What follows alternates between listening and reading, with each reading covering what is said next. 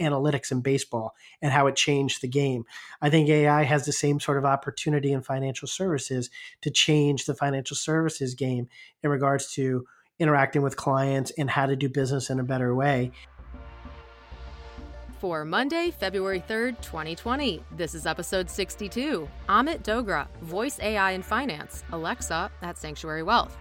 Amit is the Chief Experience Officer at Sanctuary Wealth, which reached 10 billion in AUA, assets under advisement, within 15 months after its 2018 founding. Sanctuary is a partner-owned firm that brings together an elite group of wealth advisors.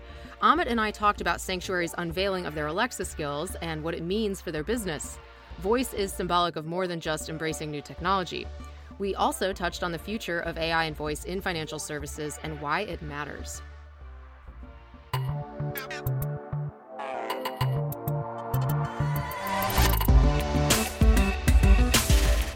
Welcome to the Beetle Moment Marketing Podcast, an exploration of marketing and business with a focus on emerging technology and voice. I'm your host, Emily Binder, and I make this for you. It's time to crawl in.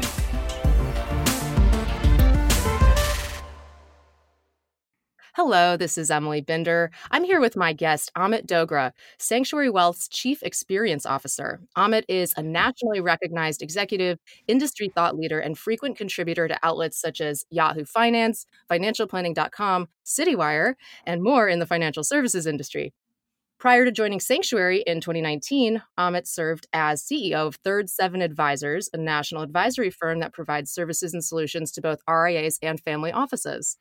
Previously, he was managing director for Hightower Advisors, where he was responsible for overseeing more than 175 advisors representing 35 billion in assets under management. Hi Amit, thanks for being here. Thanks for having me, Emily. You're welcome. So, the CXO or Chief Experience Officer role is not one that you see often in the financial services industry. And I'd love for you to tell us a bit about your background and what you do at Sanctuary Wealth. Yeah, and and again, thanks for the question and and for having me on today. You know, one of the things that here at Sanctuary Wealth we were committed to doing was creating a different experience both for advisors and for advisors clients. And and the CXO, the Chief Experience Officer title goes hand in hand with that. And what we're really focused on at Sanctuary Wealth is giving quality advisors who are trapped at these wirehouse organizations, large banks, um, where they're forced to be more concerned with what shareholders are interested in as opposed to the end client. And that is something that at Sanctuary we're completely focused on is making sure that the the advisor has a great opportunity to provide the best services and technology and client experience without having to sacrifice any of those things and be beholden to big corporate America and earnings rate earnings sheets per se. So that's that's where Sanctuary was built. Our executive team came out of those big bank industries and knew what was wrong with it and wanted to create a culture that was anti Wall Street and anti big bank and more intimate and much more partner oriented, servant leadership focused. And, and that's where Sanctuary Wealth comes from. The chief experience officer is meant to help bring that to life. And I'm focused on three things culture, growth, and innovation. And so that's where we try to make it a reality instead of just something that sounds really great in an interview. Mm, making it a reality. So, what is it about corporate or the Wall Street MO where the client experience suffers that you've seen that, that is a problem in the industry? When it, when you think about what's going on in, in a lot of those big banks, you know, we, we even saw it recently with a wirehouse where everything is about hitting targets. And, and when you're talking about hitting numbers, you're forgetting about where the numbers are attributed to. And, and they're attributed to the clients, the people walking in the banks or call, or talking to advisors or whatever it might be. So instead of it being a client centric model, it's been a re- results driven model in the sense of how many products and services can we sell to an individual. Um, yeah, the whole sort of scandal was around creating fictitious bank accounts for clients and and that was because somebody dreamt up some sort of scenario that a clients you needed to increase the number of checking accounts um, sold to end clients so people were forced to come up with a way to hit their numbers by creating fictitious accounts. Therein lies an inherent problem that we're not talking about service anymore. We're talking about product and we're talking about raising profitability. And the minute you forget that the client is at the center of the hub and spoke model, bad things start to happen. Absolutely. I guess you could look at Amazon as a company that is diehard customer first, no matter what.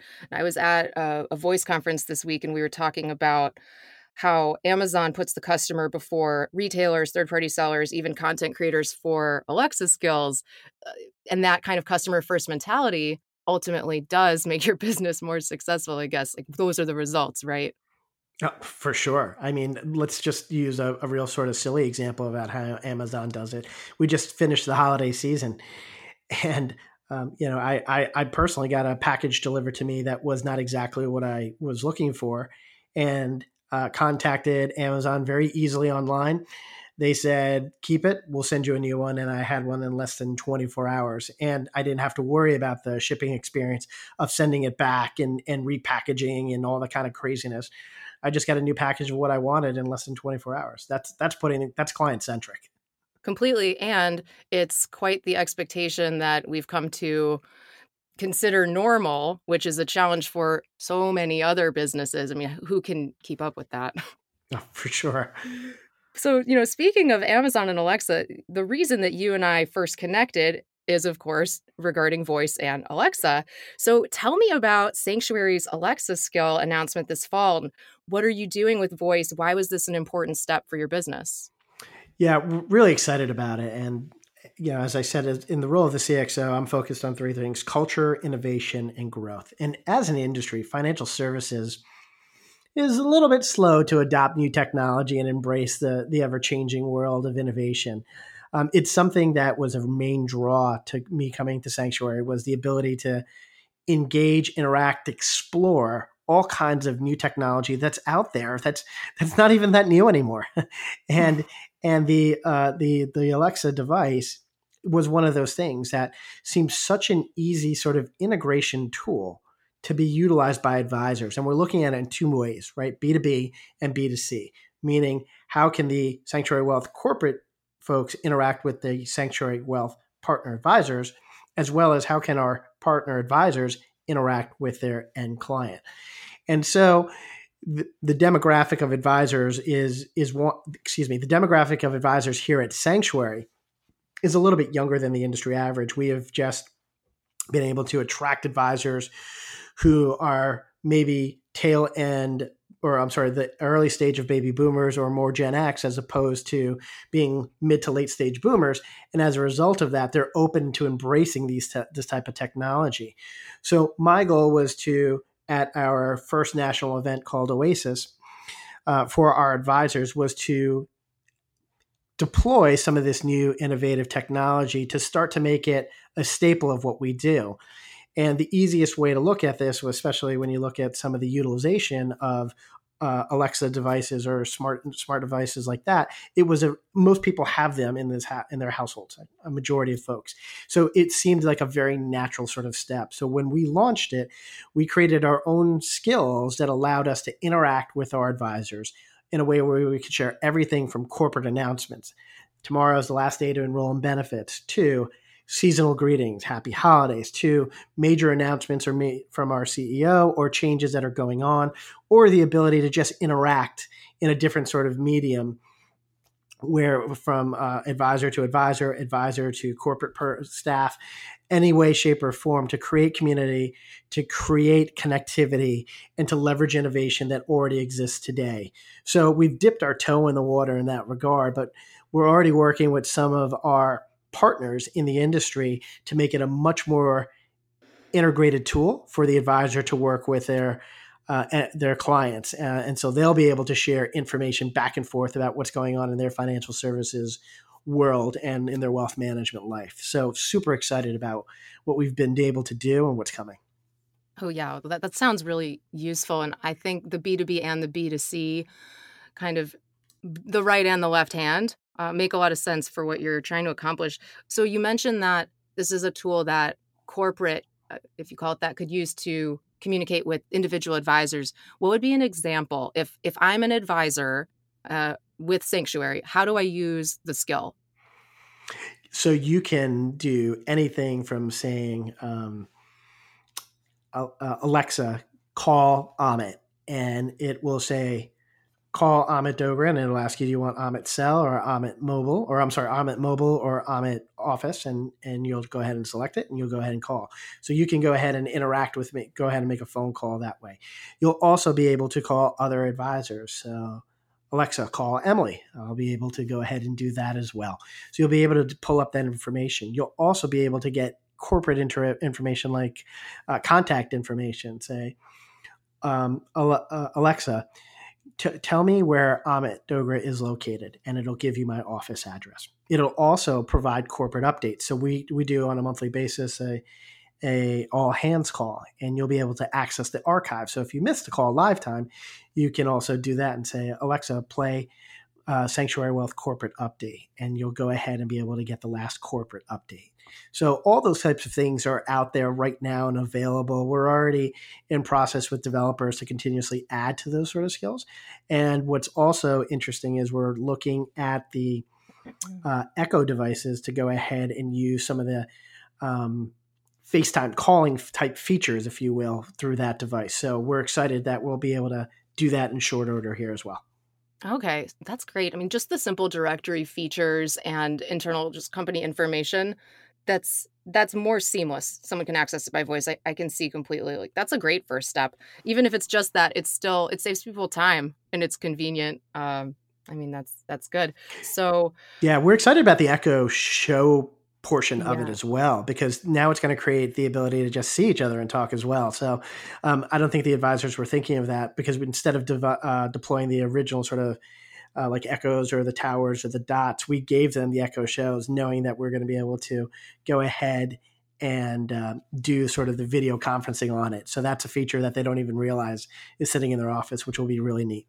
Oh, well, that's so smart. I mean, what I've seen in the voice space is obviously the dot was kind of the entry level smart speaker that everybody had because it was $30 but people people don't use them as much because it doesn't have that multimodal component and the Echo Show 5 came out at that $50 price point in July. That's mm-hmm. huge. And, you know, Amazon did that for a good reason because what is successful in voice, oftentimes it's going to require a multimodal component.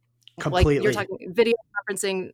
So, did you do the Echo Show 5, kind of that smaller screen, or is it the larger you, one? No, correct. You got to Echo Show Five because when we started, when I started to do my research, we were going to do the towers, and and you know the way Amazon's built it, the towers tend to be a little bit more expensive um, because they have a different sort of feature set and what utilization, right? So, but the Show Five just seems so intriguing to go ahead and create that multimodal interaction that I jumped at it, and that's and that's the direction we went.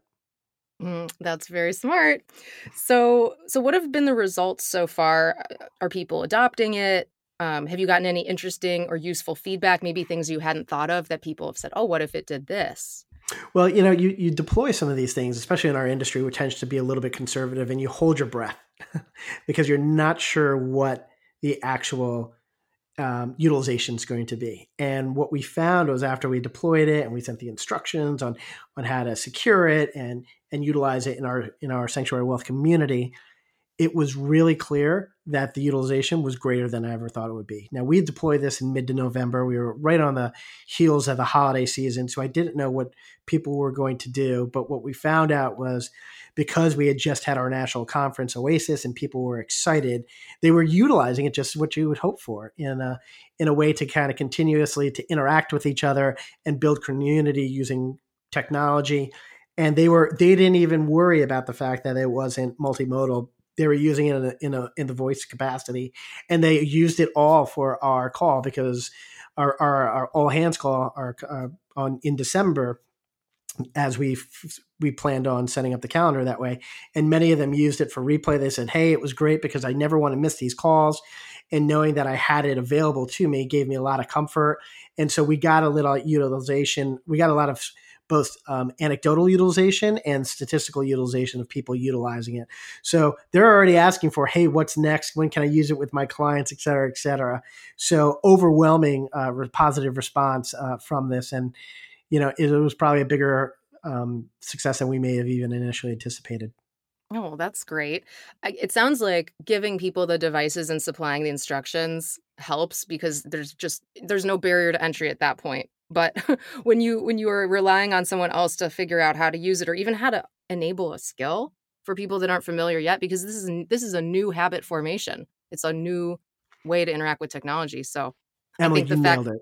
Yeah. yeah. I'm sorry. Yeah. No, like, no, I go love, ahead. No, I just, I, you just, the, that point became so, was sort of the genesis for this was giving them a new way to think and interact instead of just thinking of the old ways. And, and it became really important for us for innovation because part of my job uh, is to, we, we know that um, advisors are leaving the wirehouses and, and the banking industry because they're tired of where they are.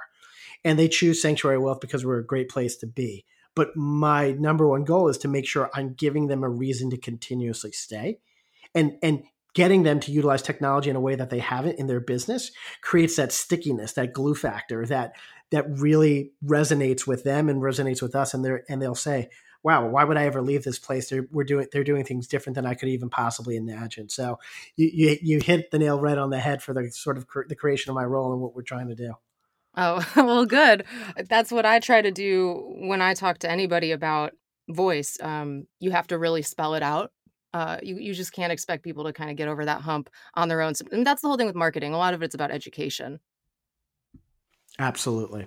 I mean, you see that in finance, uh, educating people, explaining things to clients, and and that's such an emotional thing in the brain. It's like how does this make me feel? Am i is this loss aversion or gain pursuit? That's that's processed in the limbic system a lot of the time. So voice hits right there with music and memory. It's like it, and it's true. And you know we're, we're becoming much more of a virtual world um, you know amazon's paramount proof of, of of that. And so when you think about some of these technologies that people are using every day it would be silly as an industry if we did not embrace it as well. And and so that's that's where this is coming from is is recognizing that this is this is going to be the way of not of the future it's the wave of today and continuously will be the wave of the future. And we have to embrace it. We can't ignore it. Yeah. So uh speaking of the future I wonder, what do you see happening with the role of technology and AI in the financial services and RIA space going forward? I mean, I'm not going to say what happens in five years, that's too long. I think you once said in an interview, don't ask me about five years. There's a mental block. I can't. What about maybe two or three years from now? Yeah. You know, I, and I, I, I was on a, um, the whole point of that comment was the world changes so quickly. Um, like we, we know how quickly technology changes. Um, you know, if you think about it through history, how quickly it took the, the industrial revolution to come to shape. And then you just think about, you know, your cell phone's outdated in two years. Um, technology changes greatly. So you you can't imagine that the business, whatever it will be, will be static enough that it'll whatever you think will happen in three years will or, or will will be the same as what you envisioned it. So I see AI continuously being embraced, but not at the rate in financial services as it would be in other industries. Is again, we're slowly opening up to AI in in industries. I think what ha- happens is there has to always be that early adopter movement, and at Sanctuary Wealth, we're trying to be that early adopter because it is a copycat industry, and so we're hoping that by embracing AI and and and the role of voice and other technology here will be will be setting the trend for the start of a movement. Um, it seems to be that things happen in in you know what about 10 year periods but that's that's just me from my my vantage point in financial services.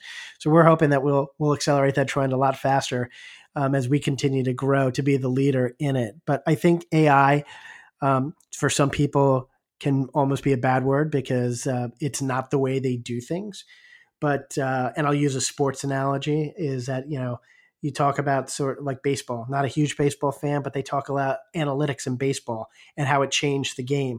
I think AI has the same sort of opportunity in financial services to change the financial services game in regards to interacting with clients and how to do business in a better way.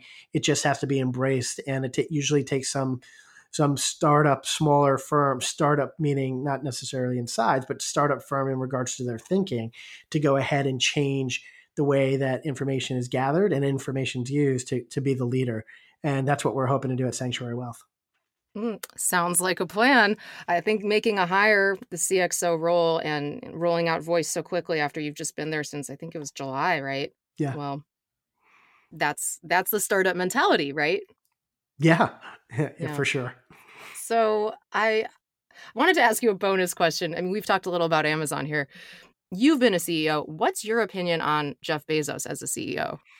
Wow, you know, um, I think it was uh, right right around the holidays. Had some downtime, and um, I'm not sure how it came across one of my news feeds, but it was one of uh, Jeff Jeff's first interviews, um, and I knew it was because uh, you know you could just you could just tell how like being in the industry and and doing what he's done has has uh, had an impact on you both physically and emotionally. But uh, and I mean that with sincere respect. But what was really amazing about him is what you, when you listen to him from when he first started Amazon is he's been very clear about the direction he wanted to go and his thoughts. And so the thing that I admire most about him is that there's a consistency into what he does and there's a conviction into what he does and you know you hear this a lot around you know it take you know the, the failures that are along the way that that people have on their road to the path to success um, he truly was an innovator in what he did and i think his, he'll continue to be an innovator because he recognizes that part of the part of the success of being a leader is not being is not to waver is being unwavering in your conviction and understanding that there will be a lot of no's but if you're resolute in what you believe there'll be an opportunity for success. And so I admire that um, about him. I, I do believe that there's additional industry that will continue to come. And I, and I see Amazon being a, a sort of supermarket in the sense of, you know, it will cross over into other places that we can't even possibly imagine at this time. You know, there's a reason why people talk about some of these industries that have nothing to do with what Amazon does today and Amazon, because somewhere there is a think tank within that organization, whether that's, I don't know, healthcare or even financial services. It's not hard to believe that they will be engaged in some way when you think about just the size of those two industries and what it could potentially mean to a firm like Amazon if they can crack a code in figuring out how to deploy that. I mean, Amazon Web Services. Who would have ever imagined that was a business? Um, and it's a it's a phenomenal business. So I think there's other things to bring to the table. And um, you know, the way Jeff Bezos approaches his thinking and and and, and goes about things is is admirable. Oh yeah, there are probably think tanks within that org that we have not even imagined. Um, I could see just put Amazon in front of basically any industry Amazon dentist, Amazon plumber, Amazon advisor. It could all happen feasible. A hundred percent. I love it. So all right. I'd love to have a good, and by the way, I'd love to have a reliable plumber. So Jeff Bezos, if you're listening, that'd be great. well, I guess there is. It's Amazon Home Services. Uh, so, okay, podcasts. You're into voice. Uh, you've been on podcasts before. What kind of podcasts are you into lately? Maybe there's an individual one you've heard that you would recommend. Yeah. So my favorite one I started listening to over the holidays is um, Everything is Alive and um, I want to make sure I get the the host name right. It's uh, Ian Chillag, and it is it's really a, a, funny, sort of amusing. You know, I was looking to kind of you know deep uh, unplug a little bit, decompress from from work, and and Everything is Alive is basically an interview show in in which Ian interviews and his subjects are inanimate objects. so oh. so everything from a stethoscope uh, to a newspaper to there was uh, the most recent one was a bonus episode of the magic eight ball. And if you're not sure if you like it it's a real short one. It's only about like eight minutes long. But he interviews the magic eight ball.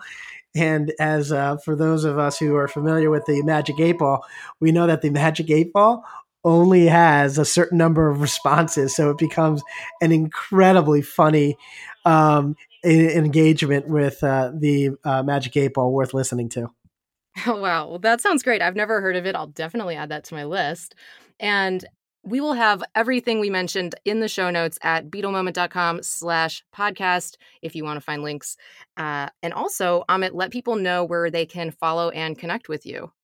Thanks. So you can follow me on Twitter at Amit Talks Fin Service.